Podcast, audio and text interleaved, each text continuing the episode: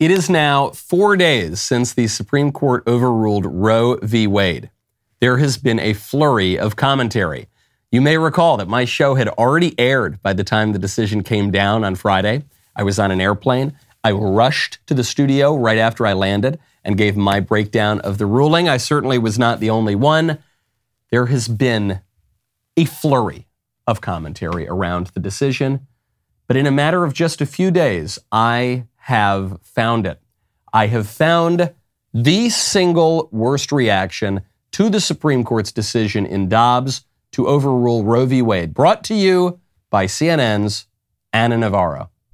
I am not anybody to tell you what you need to do with your life or with your uterus. And because I have a family with a lot of special needs kids, I have a brother who's 57 and has the mental and motor skills of a one year old. And I know what that means financially, emotionally, physically for a family. And I know not all families can do it. And I have a step granddaughter who was born with uh, Down syndrome. And you know what? It is very difficult in Florida to get services. It is not as easy as it sounds on paper. And I've got another, another step grandson who is uh, very autistic, who has autism, and it is incredible. And, I, and their mothers and, and people who are in that society, who are in that community, will tell you that they've considered suicide because that's how difficult it is to get help. Because that's how lonely they feel. Because they can't get other jobs. Because they have financial issues. Because the care that they're able to give their other children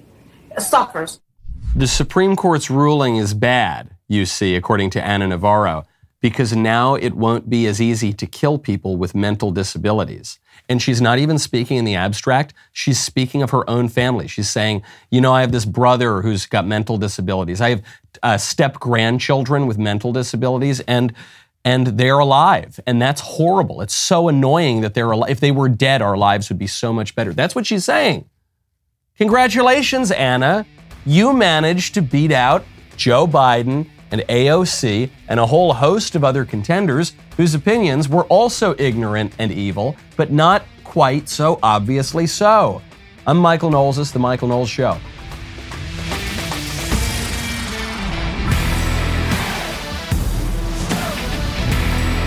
Welcome back to the show. My favorite comment on Friday is from Ryu, who says, I hate to take a page out of the left's playbook, but this is a wonderful first step we have a long way to go.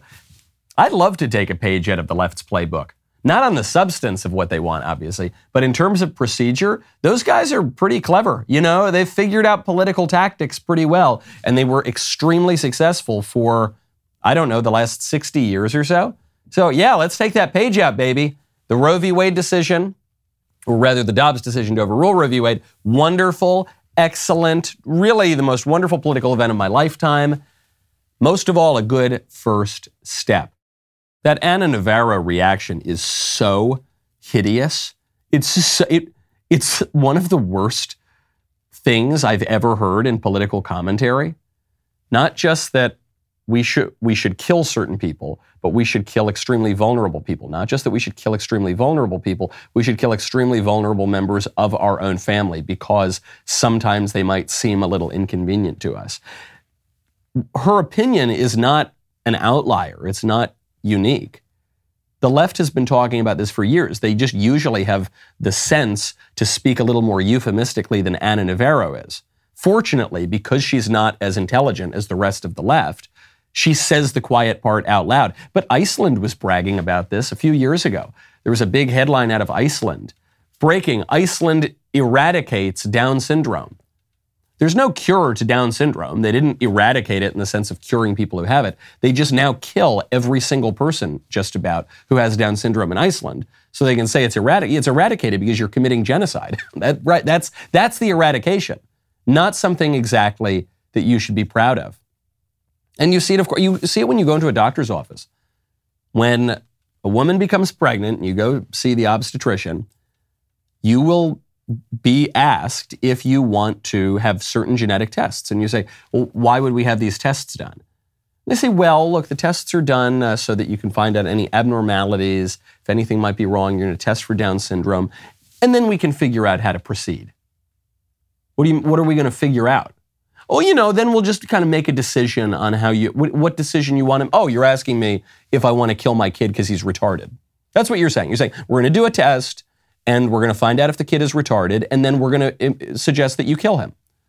And you know the craziest part is it's it's more politically incorrect. It is more socially unacceptable to say the word retarded than it is to kill a retarded person.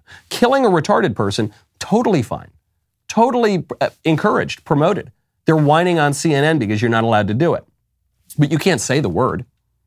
Don't you no, you, you have to watch your language while you're killing people. Does that make a lot of sense? I don't think so. Joe Biden is saying practically the same thing, not with regard to people who have mental disabilities, but with regard to the poor. He tweeted out, quote, "The cruel truth is that overturning Roe will hit poor women and girls the hardest."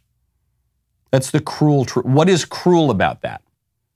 Oh, you're saying it is cruel that now we won't be able to kill the poor.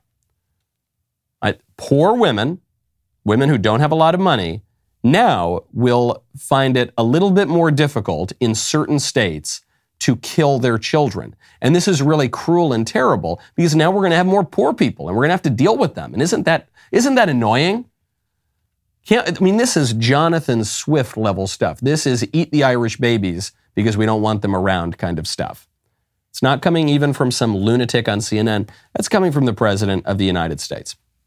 The takes on, on the Roe overruling have been, from the left, have been almost uniformly evil. But when they're not evil, they are extremely stupid. And this is where we, we have to turn to AOC. AOC says that the Supreme Court sending the issue of abortion back to the states and the people and the people's representatives represents a crisis of democracy what I believe that the president and the Democratic Party needs to come to terms with is that this is not just a crisis of Roe, mm-hmm. this is a crisis of our democracy. The Supreme Court has dramatically overreached its authority. We had two conservative senators in the United States Senate, Senator Manchin yeah. and Senator Collins, come out with a very explosive allegation that these that several Supreme Court justices misled them in their during their confirmation hearings and in the lead up to their confirmation. This is a crisis of legitimacy. We have a Supreme Court yeah. justice whose wife participated in January 6th and who used his seat to vote against providing documents that potentially led uh, to evidence of such to, congr- to investigators right. in Congress. This is a crisis of legitimacy, and President Biden must address that. Absolute crisis of legitimacy, crisis of democracy. What's the crisis? What's the crisis? AOC at the end there, you hear she's going after Clarence Thomas and his wife Ginny, which the libs have been doing for decades because Ginny is a conservative political activist. And so they find, and they, they've been going after Clarence Thomas since before he was confirmed. The larger claim that they're making here is that the, the conservative justices misled people, and this therefore creates a, a great crisis for our democracy. The Dobbs decision is very possibly the most pro democracy decision that we have ever had in the history of the court. The Dobbs decision represents one branch of government, the judiciary, giving away an issue, sending an issue back to where it had existed for all of American history until 1973, namely to the legislatures, to the democracy. It's a crisis of democracy. How is it a crisis of democracy when the people get more of a say on, an, on a political issue? That, of course, is not a crisis of democracy. That, that's an expansion of democracy. But it just reminds you that when the libs talk about democracy, they don't really mean democracy. This is how it can be the case that when more people vote for Donald Trump than vote for Hillary Clinton, in the states where it matters, where the Electoral College plays a role also in this election, where the where the democratic process favors Donald Trump over Hillary Clinton, that's a crisis of democracy. How? He won the people. Yeah, but but we didn't get the outcome we wanted. When more people in Hungary vote for the right-wing candidate Viktor Orban than vote for the left-wing candidate, that's a crisis of democracy. Democracy is in peril. How's that? That's not that's just manifestly absurd. Well, it's the case because when they say democracy, they don't mean democracy. They mean liberalism, they mean leftism, they mean progressivism, they mean whatever policy agenda they want. They can't lose legitimately. So whenever they do lose, it has to be a crisis of legitimacy. Because for the progressive left, progress is clear. They're on the right side of history. The arc of history bends toward AOC or whatever. And so when whenever anything interrupts that that march toward utopia, that march inevitably toward progress, then it has to be it has to be a stolen election. It has to be the Russians interfering. It has to be uh, ch- hanging Chads in Florida. It has to be it has to be anything other than what it obviously is in this case and and beyond, which is that the people don't exactly like what the libs are doing. We got to protect our country. We got to protect our homes. That's why you got to check out Ring. Right now, go to ring.com slash Knowles. It's summer and people are traveling. You know, I've been on the road for the past week. I was in LA, Santa Barbara, I was in Chicago, I was all over the place, okay? And when I'm on the road, I can feel safe because of Ring.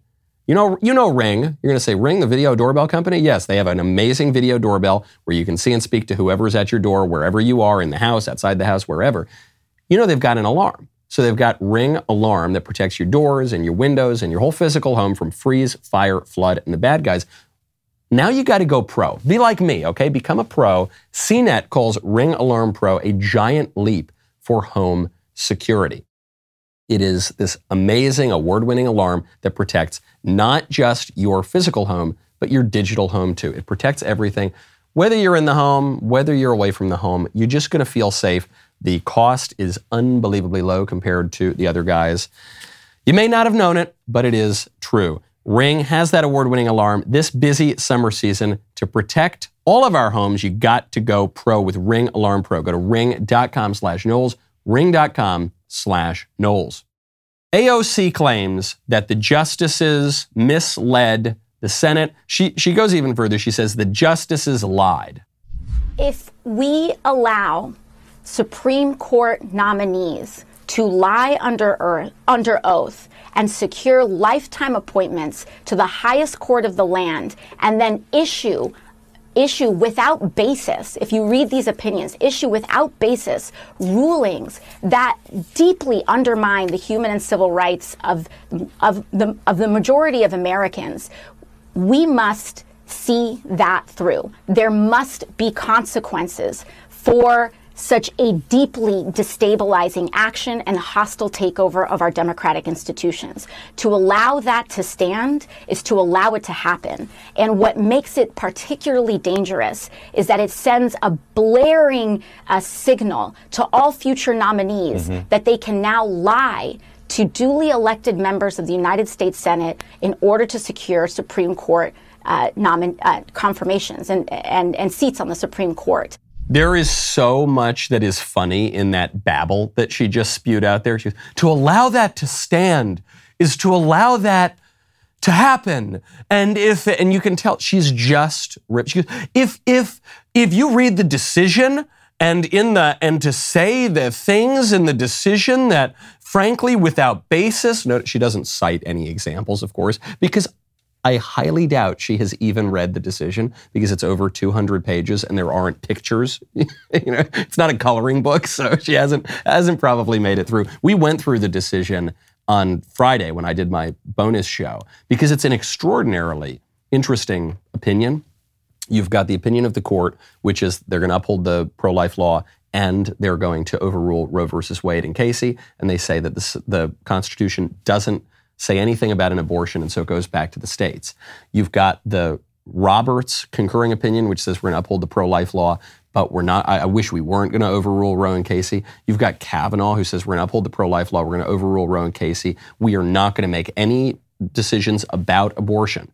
So Kavanaugh is agreeing entirely with the, the opinion of the court, but he's going even Further, to AOC's point, she says that this represents a takeover of our democratic institutions. Kavanaugh says exactly the opposite. He says, no, no, no. We are expanding democracy here. We are not taking anything. We are giving away a power that the court illegitimately usurped in 1973 to make a decision on abortion. We have no decision on abortion. We are we are only sending this back to the people and the people's representatives. And then you had Justice Thomas's con- concurrence, which was the best part of the entire opinion, as far as I'm concerned, at least in terms of its legal logic, which pointed out that actually, although the court is is trying to make a big point of how uh, the the reasoning in this case is not going to threaten cases like Griswold, cases like Lawrence v. Texas, cases like Obergefell, cases on condoms, on gay sex, on gay marriage, on all of these rights that were discovered somewhere in the Constitution. Who knew there was a right to condoms in the Constitution? Probably not. Probably not uh, James Madison. Probably not the founding fathers and the framers. Uh, Thomas goes even further. He says, actually, we should revisit these questions. Even if we want to have condoms and gay sex and redefine marriage, and you, you might want to do all of those things. That's that's neither here nor there. We just want to point out it's not in the Constitution. It's not there. No one seriously believes that this radical definition of marriage that hasn't existed beyond five minutes ago, that that was present in the Constitution in the 1780s and 90s. I, we, just, we just know it's not there. Show me the invisible ink. I haven't been able to see it yet. So she makes that, it's a little bit of a digression. She makes all these points. If you read the liberal dissent, there's really no argument there. The liberal dissent, the, the nearest thing to a legal argument is that is that because of stare decisis, because of the principle that that rulings and precedents should just persist even if they weren't argued all that all that convincingly, that was pretty much it. And the, the second part of the dissent is that if you get rid of of Roe v. Wade, you're going to get rid of all these other things that liberals like. But they didn't really make arguments from the Constitution. They didn't really make any argument that Roe was rightly decided because no one thinks Roe was rightly decided. Frankly, Ruth Bader Ginsburg thought that the, the uh, logic of the Roe versus Wade decision was ridiculous. She liked the outcome of the decision, but she didn't, she didn't agree with the legal argument. So AOC babbling, babbling, babbling. And then there's the cherry on top, which is she says that the justices lied. You're going to hear this so much from the left over the next few days. Eh, Barrett, and Kavanaugh and Gorsuch and Alito, they lied before Congress, before the Senate, when they were being confirmed. Why? Because they said that Roe was precedent, that Roe was settled law. Here's the, here is exactly what the justices said. Alito, Roe v. Wade is an important precedent of the Supreme Court. Gorsuch, that's the law of the land. I accept the law of the land. Kavanaugh, it's settled as a precedent of the Supreme Court. Barrett, Roe v. Wade clearly held that the Constitution protected a woman's right to terminate a pregnancy. AOC says those are lies because they voted to overrule it. Not a single word there is a lie. Alito, Gorsuch, Kavanaugh, Barrett, they didn't say anything that, that wasn't true. Roe v. Wade was an important precedent met by the Supreme Court. Roe v. Wade was the law of the land. Roe v. Wade did clearly hold that a woman has a right to an abortion. That was all true then. That is not true now. And it's not true because now we've got a new precedent. And I cannot wait for the next, well, I can wait. I want to wait a long time for the next liberal Supreme Court justice. But once the next liberal Supreme Court justice is selected and goes through the confirmation process, I cannot wait for the Republicans to grill that justice. Say, all right, Justice so and so, Justice Ocasio Cortez, all right, all right, uh, potential future Judge Ocasio Cortez, do you accept that Dobbs versus Jackson Women's Health Organization is the law of the land? And just wait to hear what they say. Because probably what, what the liberal judge is going to have to do is the exact sort of verbal tricks that the conservative justices did. It's not even really a trick. They're saying, yes, this is precedent. Everyone knows what that means. But now, but now we've got a new precedent. Now we've got a new law of the land, and it happens to be the correct one. So once AOC makes these claims, it's not just her, it's Biden, it's all these people are really, really furious over the Dobbs decision. The Democrats in Congress decided to take a break from investigating an insurrection. You know, January, January 6th, the worst insurrection ever in history. Uh, they decided to take a break from that to incite an insurrection. AOC comes out. She says this is illegitimate and we need to get into the streets. Illegitimate! This decision! Illegitimate! This decision! Illegitimate! Into the streets! Into the streets! Into the streets! Into the streets! Into the streets! Into the streets! Into the streets! Into the streets! Into the streets! both of those phrases are calls to insurrection. she's, she's saying illegitimate. She's saying the government is illegitimate. If that is not a pretext for an insurrection, I don't know what is. And then she says, into the streets. If you had scripted this and said, hey, what is the pithiest way to call for an insurrection, since we're all talking about insurrections, and that's what you would say. You said the government is illegitimate, take to the streets. Now, I know AOC was supposed to be investigating this insurrection, but she took a little break. Not just her. Maxine Waters, who's always known for her extremely dangerous rhetoric, she comes out and she says we need to defy the court. You see this turnout here? You ain't seen nothing yet. Women are going to control their bodies no matter how they try and stop us. The hell with the Supreme Court. We will defy them. Women will be in control of their bodies. And if they think black women are intimidated or afraid, they got another thought coming. Black women will be out in droves. We will be out by the thousands. We will be out by the millions. We're going to make sure we fight for the right to control our own bodies. Thank you. The hell with the Supreme Court. We will defy them. That's what Maxine Waters is saying. On January 6th, the worst day in history, there were activists who said, they didn't even say the hell with Congress, we will defy them. They said, we are going to uh, challenge the, the electoral count because of the weird way in which this election was conducted.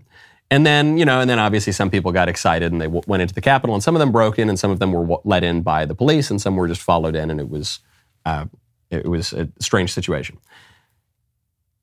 Maxine Waters is going further than those people did. Maxine Waters is saying we will defy a co equal branch of government. To hell with the co equal branch of government. It's not legitimate. We're going to go, we're going to defy them, we're going to take to the streets. Sounds sort of like an insurrection to me. June has been one of the biggest months in the history of our country, one of the best months in the history of our country. Best Pride Month ever, by the way. Uh, it's also been one of the biggest months in Daily Wire history, and we still have a week to go. We had What is a Woman, Matt's documentary. It's got a 97% score on Rotten Tomatoes, over 5,000 ratings. We had uh, the book, the follow up book, What is a Woman, national bestseller. We had the premiere of our blockbuster movie of the summer, Terror on the Prairie, starring Gina Carano. And now, this week, on Wednesday, June 29th at 8 p.m. Eastern, we will be backstage. We will be backstage live at the Ryman. You will see your favorite Daily Wire host and the other ones too. But you'll, you'll see me, I'll be there, and then all the other guys, like you've never seen us before, taking on the cultural and political topics of the day. Describing what Backstage Live is like does not do it justice. Take a look. Welcome to the Daily Wire Backstage Live at the famous Ryman Auditorium. It was amazing. We were in the presence of greatness. The energy of having everyone on the same page was amazing. If your family member is still waiting for Fauci to give them permission to leave their house, it might be time to cut that off. I'm actually pretty excited to meet all of them. I love everybody's opinion individually. I don't have a favorite. I like them all. If I had found out a way to make football players cry in high school, my high school experience would have been a lot. I'm just excited to be here and be surrounded by like-minded people and to just, you know, feel that energy. Who should we remove from office? Yeah, One politician, the most powerful politician in the country, Dr. Fauci. Dr. what are you talking about? We're doing culture here. I'm so thrilled to see this happening. If they say to half of the country, you can't, that half of the country needs to say, screw you, we will. Backstage Live happens right here in Nashville on June 29th. Get your tickets now.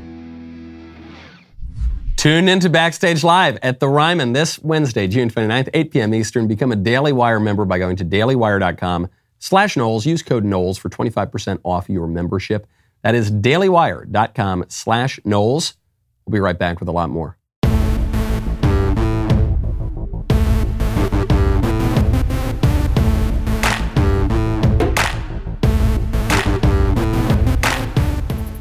The takes on the Dobbs decision have been mostly terrible. Cer- certainly from the left, they've been terrible. From the right, they've been generally good, though a, a little bit of a mixed bag, though. A little bit of a mixed bag, depending on how you define right and left. It's not just the far left liberals who are who are rending their garments and gnashing their teeth. Barstool Sports, the Stool Presidente, uh, Dave Portnoy, after the decision came down, he took to social media to lambast the judges for overruling Roe v. Wade. Okay, emergency press conference. Uh, Roe versus Wade just got overturned. Let me start by saying this is a Dave Portnoy press conference. This doesn't reflect Barstool, all right? Barstool is 300 whatever people. They all may think certain ways. This is just me, how I feel. I feel like I have to speak on this issue. I already talked about it a little bit. To me, this is just pure insanity. Pure insanity. We are going backwards in time. We are literally going backwards in time. It, it, makes no sense how anybody thinks it's their right to tell a woman what to do with her body. I just don't get it. To take away the ability to make informed decisions on how they want to live their lives is bananas. I honestly believe 95% of the people in the country think like me. They're like, they're liberally, they're, they're socially liberal and they're financially conservative. They like 90% of what Republicans, they don't like the woke culture, all this craziness. But then you look at what they're doing, and it's like you're taking away basic rights. What's next? Same sex marriage? Like, what is next? It's insane. So, obviously, Dave Portnoy has absolutely no idea what he's talking about here. I don't mean to dunk on the guy or totally own him with facts and logic or anything like that, but he is just completely wrong on the facts. He's even wrong on his political factor. He said, I believe that 95% of the country thinks like me. They're fiscally conservative and socially liberal. That's just not true. Nate Silver at 538, the, the pollster, took a poll of the country, tried to figure out how large the fiscally conservative, socially liberal demo is. It's about 15%.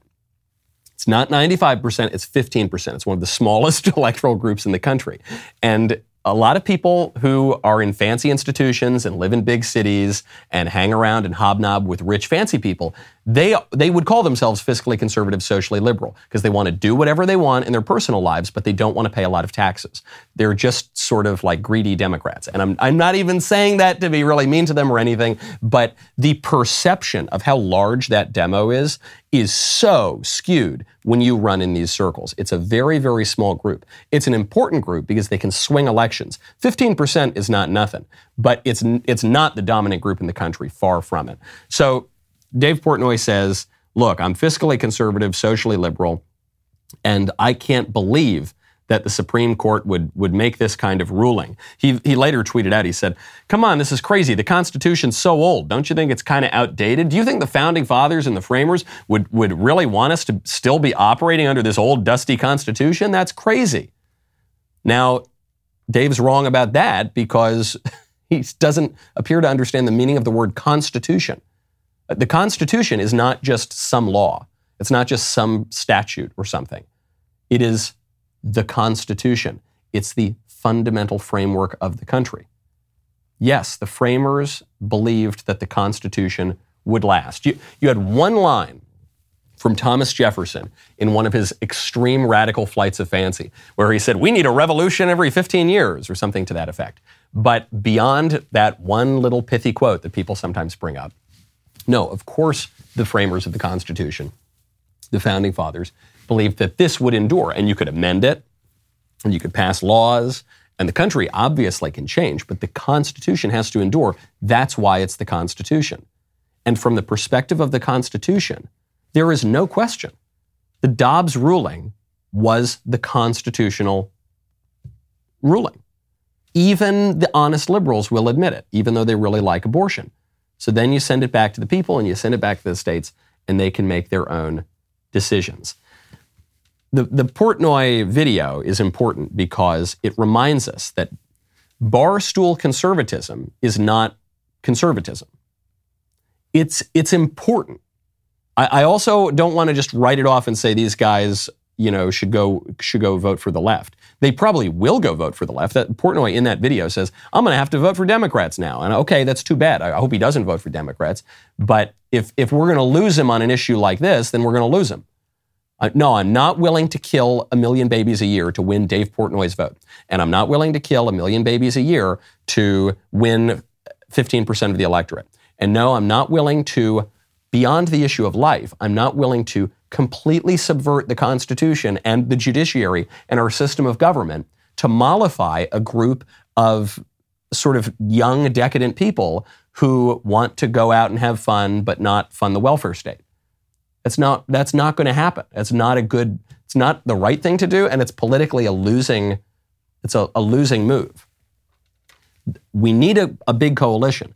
It, the traditionalists, the real conservatives, the socially conservative, that's not large enough to win every single election in every single place. So we need coalitions. But the lines have to be clear here, folks. Uh, you know, what, at a certain point, if, if you have a tent that's too big, it's, you're going to blur all of your lines. You're not going to have a political movement at all. So we need highly precise, tactical coalitions of political convenience.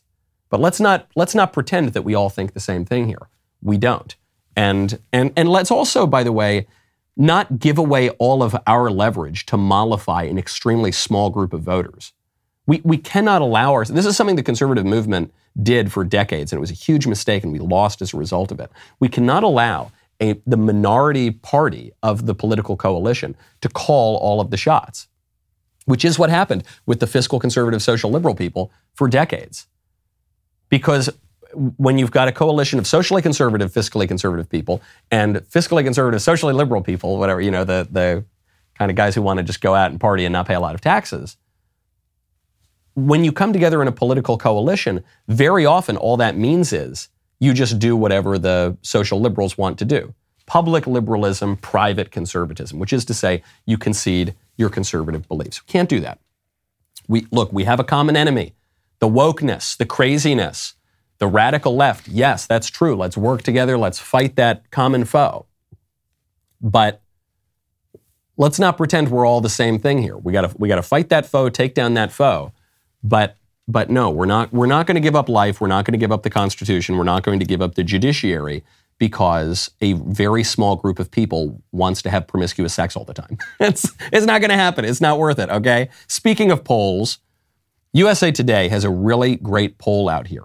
And it's a poll, actually, that backs up what the social conservatives and the constitutionalists are saying. And it undercuts the argument that Dave and some of the more socially liberal types are making.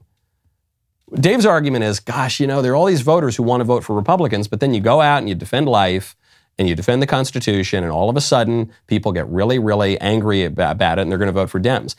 That's not what the polls show.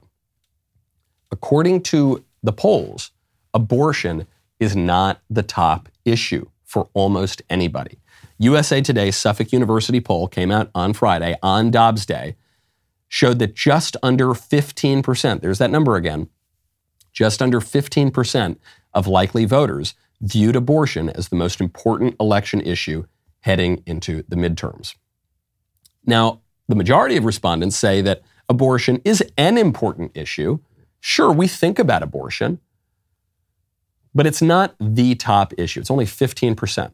Do you know what the top issue is for people? The economy. Only 23% of voters say that abortion is more important than the economy.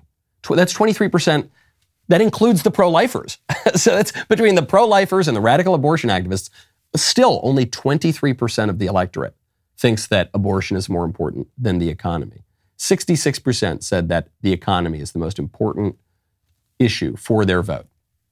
The economy is in the doldrums, and it's all Joe Biden's fault.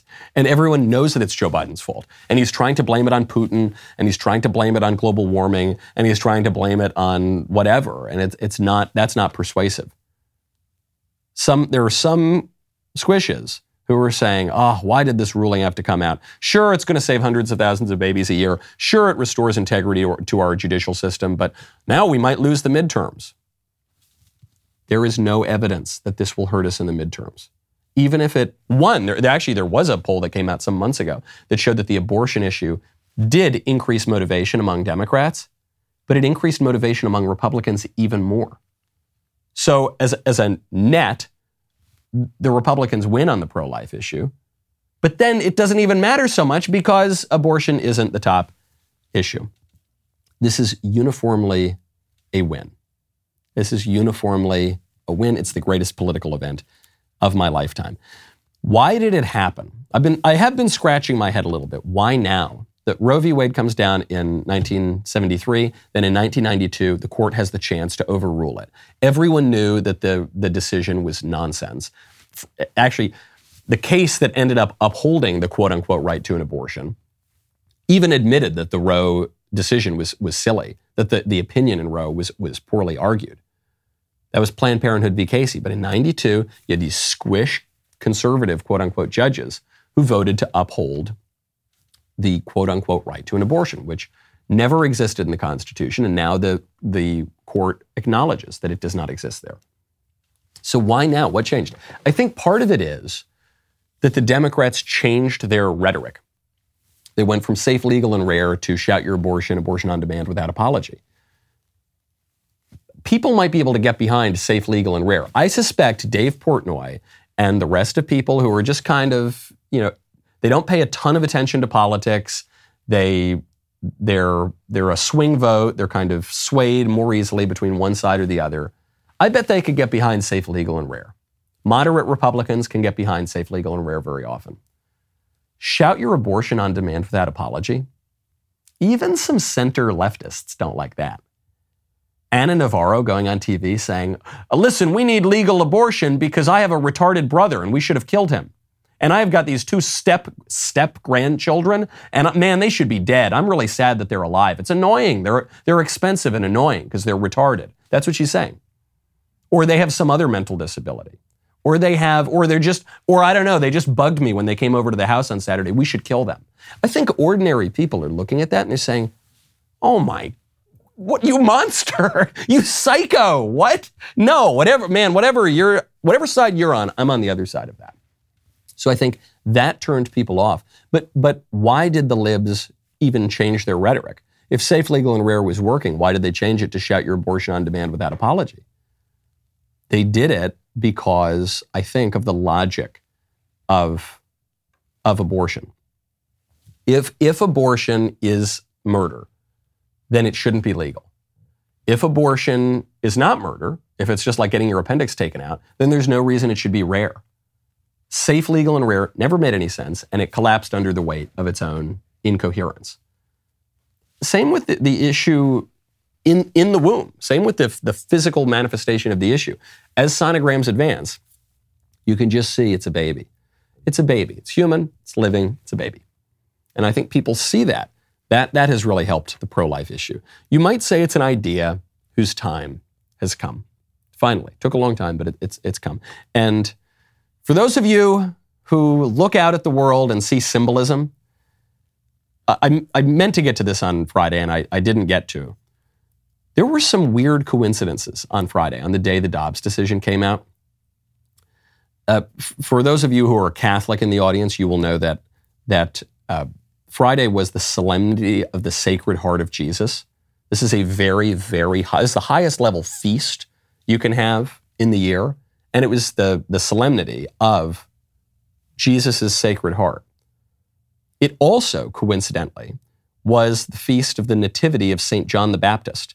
And you will recall that at the visitation, the, one of the biblical arguments against abortion and for the sanctity of life is that when Mary goes to visit Elizabeth, Mary is pregnant with Jesus and Elizabeth is pregnant with John the Baptist. When Mary approaches with Jesus inside of her, John the Baptist leaps in, in Elizabeth's womb, sensing the arrival of his Lord and Savior, Jesus. So that symbolism was quite a lot for me. And then I, I, was reading CNN. Why? I don't know. And I see this headline. This is this is from June 23rd, the night before the Roe decision, 7 7:48 p.m. Eastern Standard Time. Five planets take center stage as they align in the night sky. Bear with me here. First line: A rare five-planet alignment will peak on June 24th, on Dobbs Day allowing a spectacular viewing of Mercury, Venus, Mars, Jupiter, and Saturn as they line up in planetary order. So I'm just point. I don't want to sound hippy dippy here, folks, but there is such a thing as providence. It's an evil generation that seeks for signs and wonders. But to quote my friend and priest, Father George Rutler, it's a stupid generation that ignores signs and wonders. And as far as I can tell the signs of the times, uh, the protection of life, the beginning of the protection of life, the, the uh, overruling of the worst Supreme Court decision in our history, is an idea whose time has come. Now, the, the Roe decision was always illogical. Speaking of illogic, I have to turn to our vice president, who uh, was recently babbling incoherently about the strength of our nation. The strength of our nation has always been that despite the odds and the obstacles, we push to move forward, that we are guided by what we see that can be, unburdened by what has been. And we can see, man, we can see that I am me and you are you, and we too can come together and do and do for our nation what would cause a celebration. Mm-hmm. Okay? Yeah? Are you with me? Kamala Harris is the, you want to talk about ideas whose times have come. You want to talk about the, the logic of certain ideas. Kamala Harris is the consequence of 40 years of liber, liberal bourgeois women reading self help books. Because what, what she was trying to do was sound inspiring. And she, she did that by just reciting empty platitudes. I think she was trying to do an Obama impression, but Obama was a somewhat skilled rhetorician.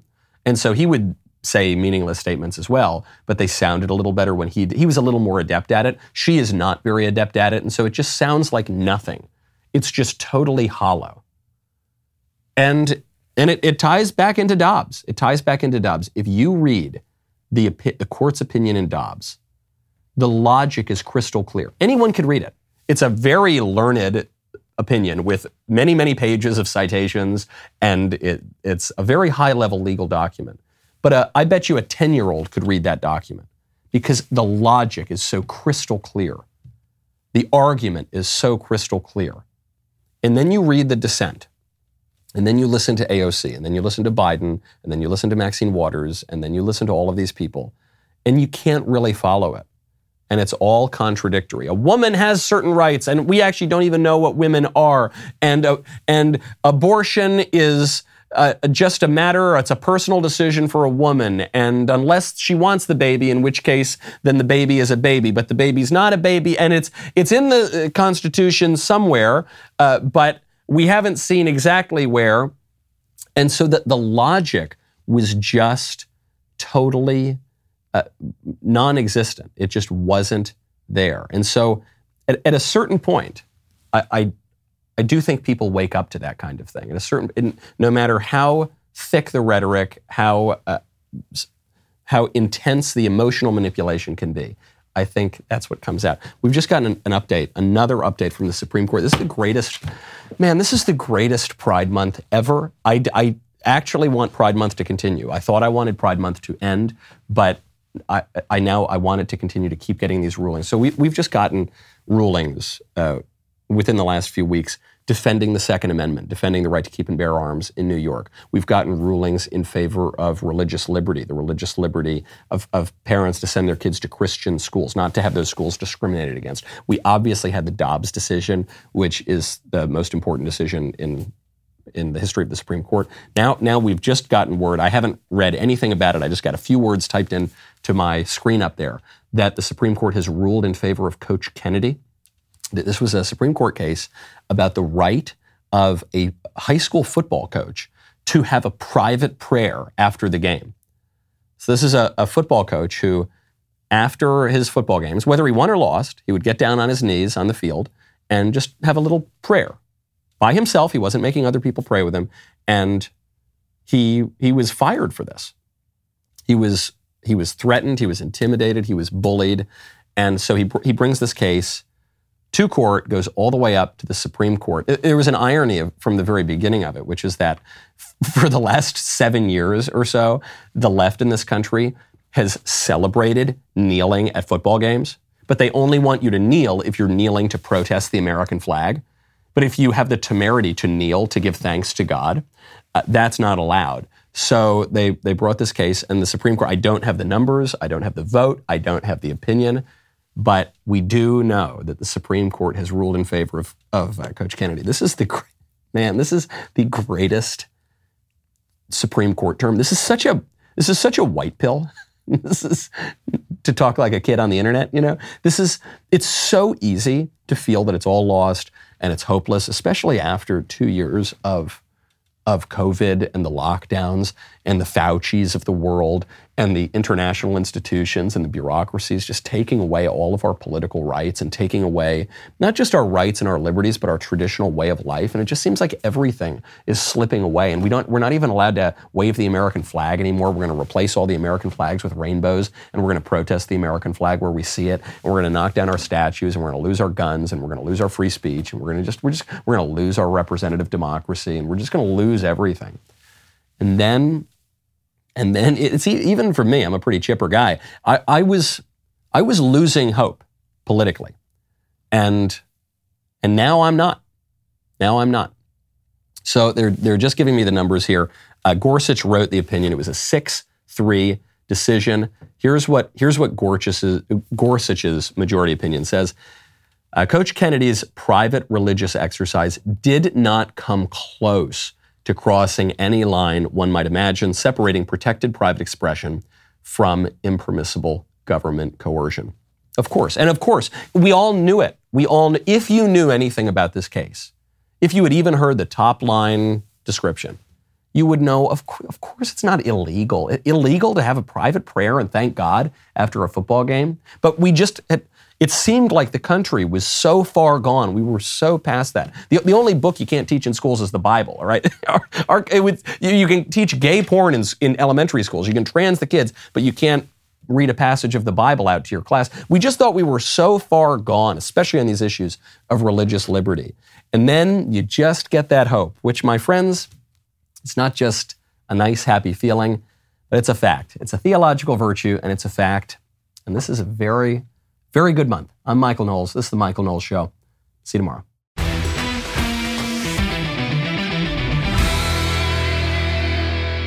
If you enjoyed this episode, don't forget to subscribe.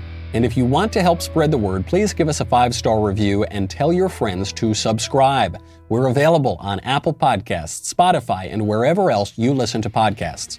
Also, be sure to check out the other Daily Wire podcasts, including The Ben Shapiro Show, the Andrew Klavan Show, and The Matt Walsh Show. The Michael Knowles Show is produced by Ben Davies, executive producer Jeremy Boring, supervising producer Mathis Glover, production manager Pavel Vidovsky, editor and associate producer Danny D'Amico, associate producer Justine Turley, audio mixer Mike Coromina, and hair and makeup by Cherokee Hart. Michael Knowles Show is a Daily Wire production, copyright Daily Wire 2022. Today on The Ben Shapiro Show, rage and tears abound as Roe is overturned Democrats try to jazz up their 2022 base but have no actual plan. And we examine which party is truly extreme on abortion. That's today on The Ben Shapiro Show. Give it a listen.